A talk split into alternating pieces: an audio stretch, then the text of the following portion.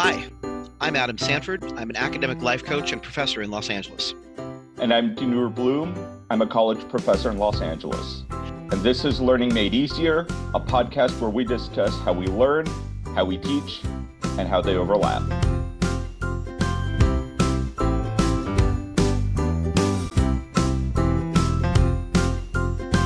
Welcome back to Learning Made Easier. This is episode 122 How to Get Students to Participate in Online Discussions. When you're teaching a class online, discussion boards are a common tool. But what do you do when students don't participate? In this episode, we'll talk about the different reasons students don't participate and some solutions for those problems. We'll also provide some tips for students on how to get better at doing discussion boards. We'll also provide links to the various sites we've used as research in the show notes. Some reasons students don't participate in discussion boards can range from the technical to the personal. For some students, the discussions are intimidating or overwhelming. For others, it's the learning management system that stymies their participation. The main issues we found in the literature include technical issues, expectations and etiquette, relevance, personal reactions, timing, and boredom. So, when it comes to technical issues, the students might be having technical difficulties because they're just not familiar with how to use the discussion board system. They may not know where the discussion board is, or if they do find it, they don't know how to respond to it. And this isn't only older students, although that's the stereotype. We tend to assume that younger students know everything about being online and they know how to use a discussion board no matter where it is, but they often struggle with a new system or a new way of responding to their classmates. I mean, come on, the learning management system is nothing like Twitter or Instagram expectations and etiquette. The expectations are unclear. Students don't know when to post, what to post, what should be included in the post, or the deadlines. There may be no guidelines for discussion etiquette, what's acceptable and what isn't. Without these guidelines and expectations stated clearly, students may struggle. Relevance. Students don't see the discussion boards as important or necessary for their success in the class. Sometimes this is because they can't see how the questions are related to the goals of the lesson or the class. Other times, it's because the discussions aren't given a grade or credit toward the class grade. And then there's personal reactions. Students might feel offended by the course content, or by a question, or by classmates' views and responses. And this can be a touchy space to navigate because a student whose religious or political views are challenged by course content, they might find that offensive. But that's not the same as a student saying offensive things like racial slurs in a response. So, this is going to be an area where professors kind of have to do a case by case evaluation of the thing that offends the student before they address it. You've also got to consider poor timing of due dates for these discussions. If you have students who are working, set your due dates up for the weekend and be flexible about them. Most of us, as professors, we aren't terribly aware of our students' lives off campus. We don't know what our students do or don't have to do. Should also mention here try not to schedule discussions when the due date would coincide with the student's religious holiday. My own personal classes, I tend to keep my discussion boards open through the end of the semester, and that tends to allow students to respond to prompts and student responses as they're able to and as they want to throughout the semester. Some of these discussion questions are prompted by stuff that we just come up during our in class discussions. And they raise really, my students raise really good questions, and I'll post them so that students can respond. Gives them a chance to participate in the class, but I also don't try and limit when they can respond until. And then there is reticence when students are just reluctant to participate because of various fears they have. Like they're afraid they're going to look stupid, or they're not sure of what they know, or they really don't think they have anything to contribute, or they're just afraid that they're going to be incorrect or they're going to make a mistake in front of everybody.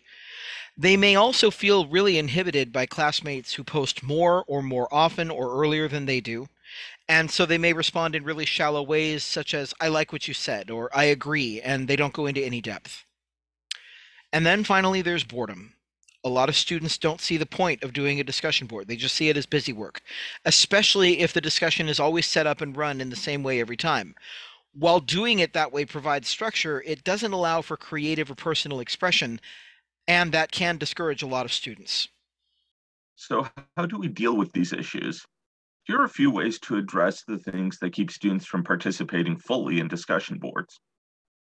For technical difficulties, give students a way to practice during an orientation period so they get familiar with how to do a discussion board. Link them to tutorials that'll help them understand your learning management system's discussion board.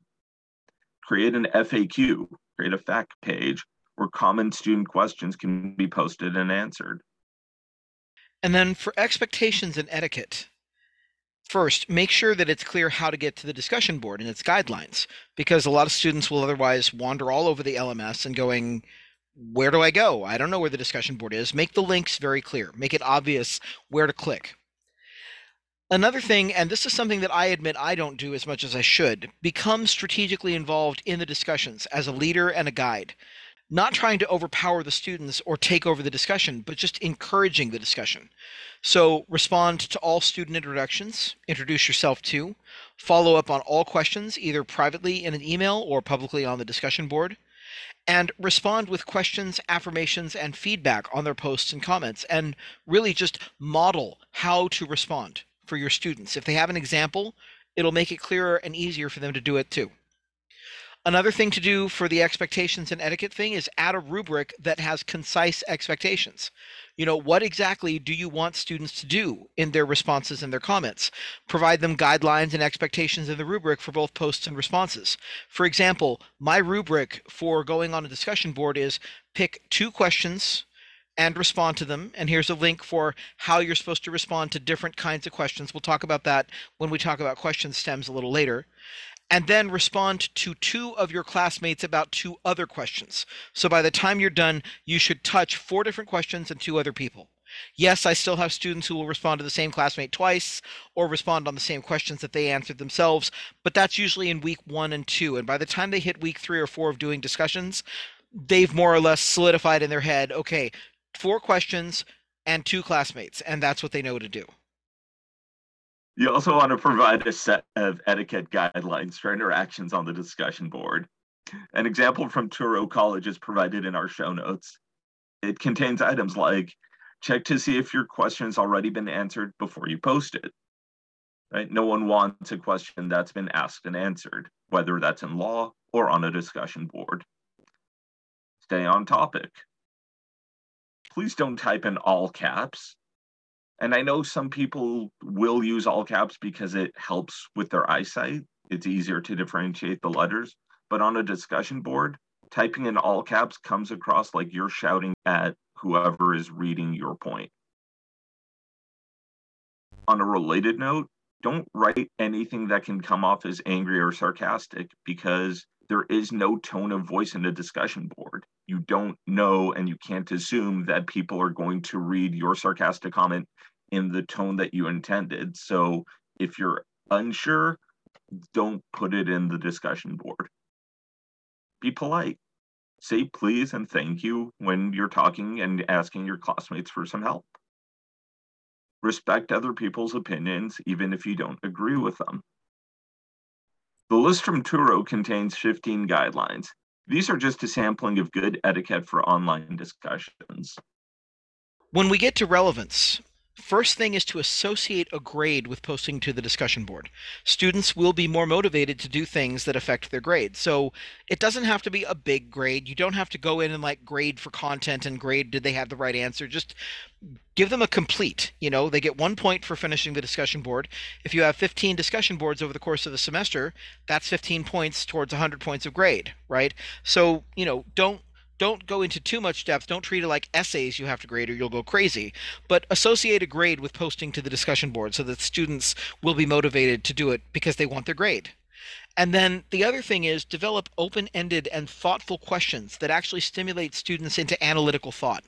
Guide the students to go deeper, guide them to think critically about the subject matter, guide them to apply it outside of just the course. How does this apply to the real world?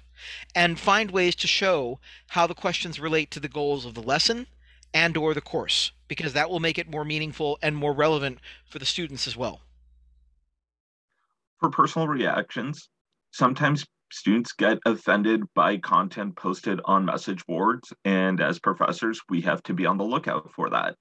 But when students are offended, give them permission to take a breather if they see something. If they need to take a few days before posting again, offer that. Let students know to email you before responding on the discussion board and say, I'm offended by what so and so said in today's discussion, and this is why. Let students know you expect them to take disagreement with others as part of the course, but if someone is being truly offensive, they're swearing at a person, they're using slurs, they're using personal attacks, then you as the professor will address it as long as they point it out and explain why they're offended. Also, make it clear that some things may seem offensive are actually differences of opinion and that students need to show how the how the offense violates the stated etiquette guidelines of the course. So we're not talking when we say offensive, we're not saying, hey, you brought up something I really disagree with, or hey, I think you made a bad point. We're talking about cussing a student out, calling each other idiots, things like that. You don't want that, right? You wouldn't take that in an in-person classroom. You don't want to set up that tone for an online discussion. Another thing that's an important thing to do for this is look through the discussion boards on the daily and just preemptively remove offensive posts and comments and have a stated penalty for violating class etiquette guidelines in your syllabus so that a student whose post disappears will know, uh-oh, I'm in trouble because my post was removed and now that's not a good thing. You want to keep students basically aware of the fact that they are in a discussion board, they are writing something that is going to stay for a while, and they need to be careful about how they come across. Now, when it comes to that timing issue, make sure you put due dates on weekends. Make sure that they're flexible due dates. Students probably have other responsibilities like work or caregiving. Those generally don't interact well with strict due dates. And of course, right now, at least while we're recording this, the COVID pandemic is still very much a thing. So make sure that your due dates are flexible, that they're not sitting on, say, a student's religious holiday, that they're not, you know, unreasonable. If your student is working a nine to five job or, you know, an 11 a.m. to 8 p.m. job, they probably won't be able to make your 5 p.m. deadline on a Tuesday. So don't set up unreasonable deadlines like that. When it comes to reticence, there's several ways to address student reticence. And the first one is create smaller discussion groups. Instead of requiring all the students to participate in the discussions with all their classmates, let them have just a small group and that's where their discussion happens because only having to respond to four or five other people as opposed to 30 or 50 or 200 other people, that can make a real difference to a lot of students. Too many of our students still feel that spotlight effect, that feeling that everybody's looking at me and everybody's judging me and everybody's laughing at me. And if you can reduce the number of people they have to respond in front of, that often reduces that spotlight effect so that it's manageable. You also want to contact students who don't participate via email and encourage them to participate. See what's going on with them. Are they participating in other ways in the class? If they are, maybe they just don't want to add another way of participating, and that's fine. But if they're not participating in online discussions and they're not participating in other ways, sending them an email can show that you care. It can show compassion. It can be something that a student needs and doesn't know they need contact students who may be overpowering the discussion board and encourage them to wait a few days to respond so their classmates also have a chance to speak.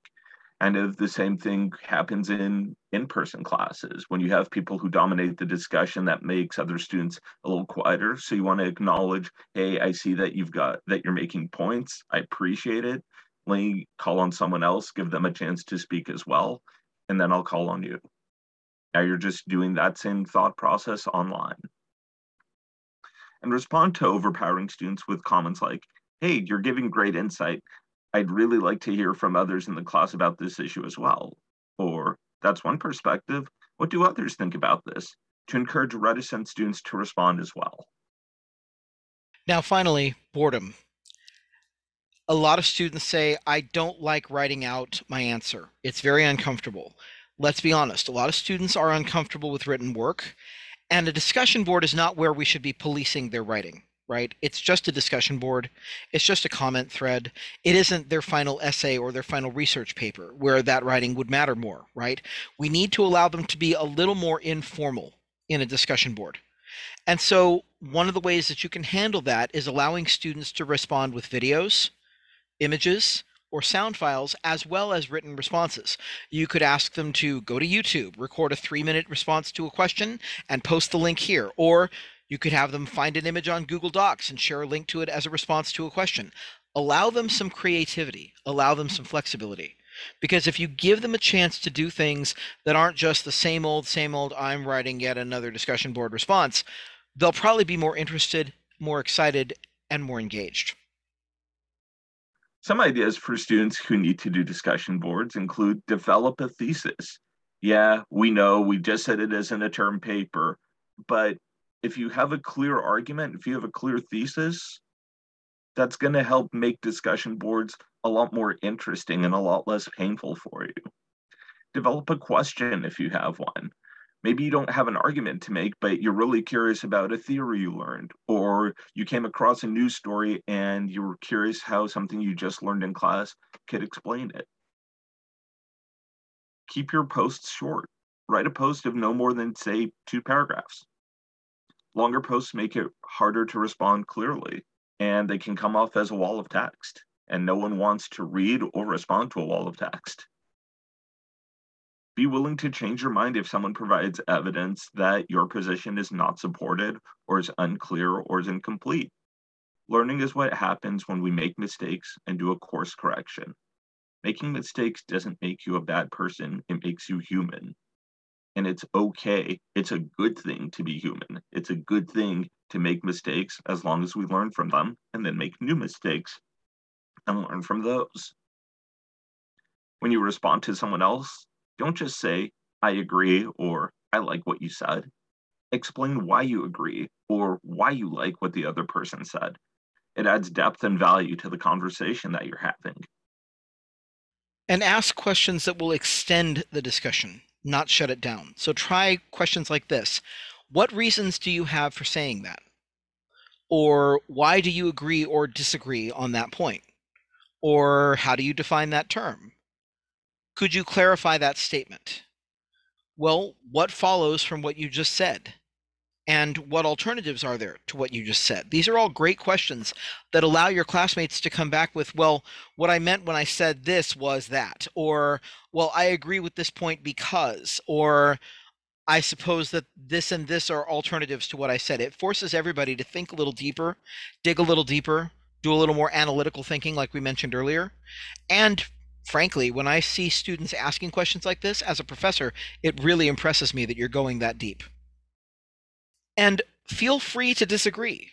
Just do it respectfully and support your disagreement with evidence. Don't say, oh, you're a stupid head. You know, say, all right, well, I can see where you're coming from, but there's this new evidence that came out in research that we read in this class that shows that's not actually true you know, one of the most contentious discussions I ever saw was a discussion in a uh, juvenile delinquency class where we talked about corporal punishment. And does that create kids who are more likely to be juvenile offenders? And a lot of students took it very personally and they were saying, well, my parents spanked me and I turned out fine. And there were several students saying, yeah, well, no, it means you turned out, as, you know, to be somebody who thinks it's okay to hit little kids. And so I stepped in and I said, okay, let's look at the research. Here's what the research said. Now, there were still a couple of students who said, Well, I don't agree with the research, but they couldn't provide evidence. And then their classmates called them out on it and said, If you don't have any evidence, it doesn't matter whether you disagree because you need to have evidence to back up your disagreement. Some of the most effective learning comes from disagreement because it requires us to look at a topic from more than one perspective. It forces us to look at it in a way that we might not have looked at it before. And sometimes it forces us to change our minds, and that's actually a good thing. Work to keep the group together, build each other up, and you build each other up by giving positive feedback to your peers. Make jokes, just don't make them mean at your classmates' expense. Avoid comments that could be sarcastic or insulting, or that need tone or facial expressions to mean what you say, because it's really hard to convey that when you're just using text in a discussion board. Make sure you label your emotions that you're confused or you're disturbed by the content, for example, or this content explains something that you hadn't thought about because that doesn't necessarily come through when we're just reading responses to a discussion board. Be aware of your emotions. If you have an emotional reaction, especially if it's a negative reaction, you're upset, you're scared, you're angry, you're offended to a message or to a prompt, wait before you respond to it. Give yourself a breather. Give yourself time to think it through. Breathe deeply. Come back to it with your emotions under control. Email the professor and say, This is what's offensive to me, and here's why. Sometimes that might mean waiting a day or two to respond. Try also to stay concise and clear. And again, be respectful. If you wouldn't say it in the classroom, don't write it on a discussion board. And finally, be open to hearing new ideas and new perspectives. And this goes back to being willing to disagree. Also, be willing to have others disagree with you. Don't take that as, you know, an insult just because they don't agree with you. Find out why. Ask them for evidence. Provide your own. Have a discussion. So we've talked a lot about how teachers and students can use our suggestions. You know, we just went through them. So we'll just give you a bit on our own experiences with it, and then we'll finish this episode. So discussion boards are really important tools in online classes. And one thing I found is it is good to give students similarly structured questions and then a guideline for how you expect those different kinds of questions to be answered in every discussion board. So, like, here's how I expect you to answer a, a question that says compare and contrast. I want to see a way that these two things are similar, a way that they are different, and then um, you know, and I want a definition of each of these things. That's what I want to see in a compare and contrast. Or if I ask you to discuss it, then what it means is give an overview. You know, tell me the main points of this thing. That's a discussion. Or if I tell you to explain it, then tell me how it works or tell me why it is the way it is, right? So I try to give guidelines for each kind of question they might see and then let them choose. You know, give a list of like 10 to 15 questions and then require them to answer, you know, two or three and respond to two or three classmates. In our COVID 19 episode 18, we discuss how to create discussion board question stems using Bloom's taxonomy. So that might also be really helpful in creating your discussion questions. So go look at that episode. And we'll link to that episode in the show notes as well.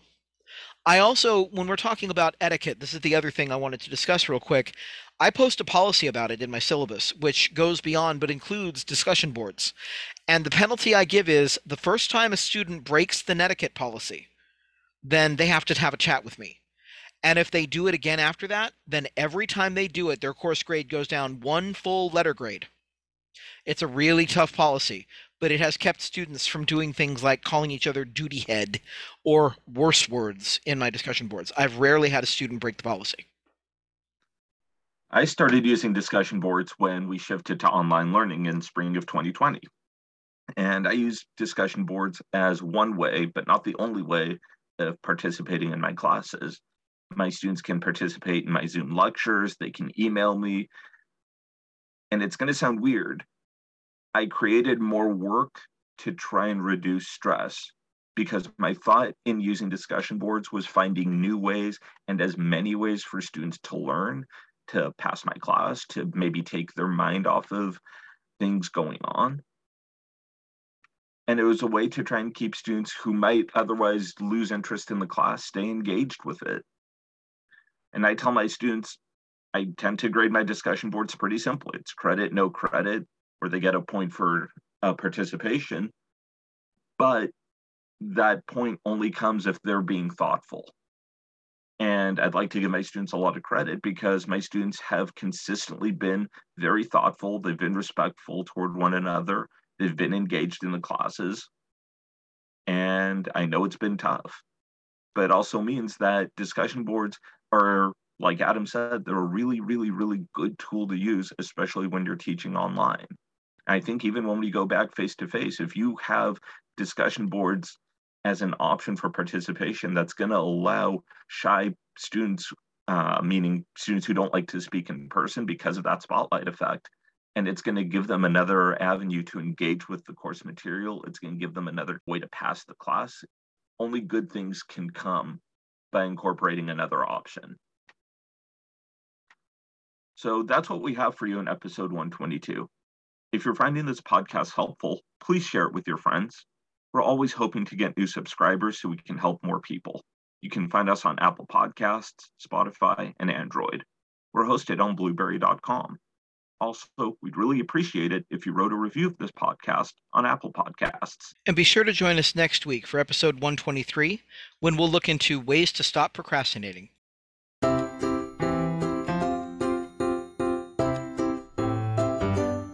You've been listening to Learning Made Easier, a podcast about how we learn, how we teach, and how they overlap. We want to say thank you to all of our supporters on Patreon who make this podcast possible. If you want to support us, please go to www.patreon.com slash learningmadeeasier. And we look forward to seeing you next week.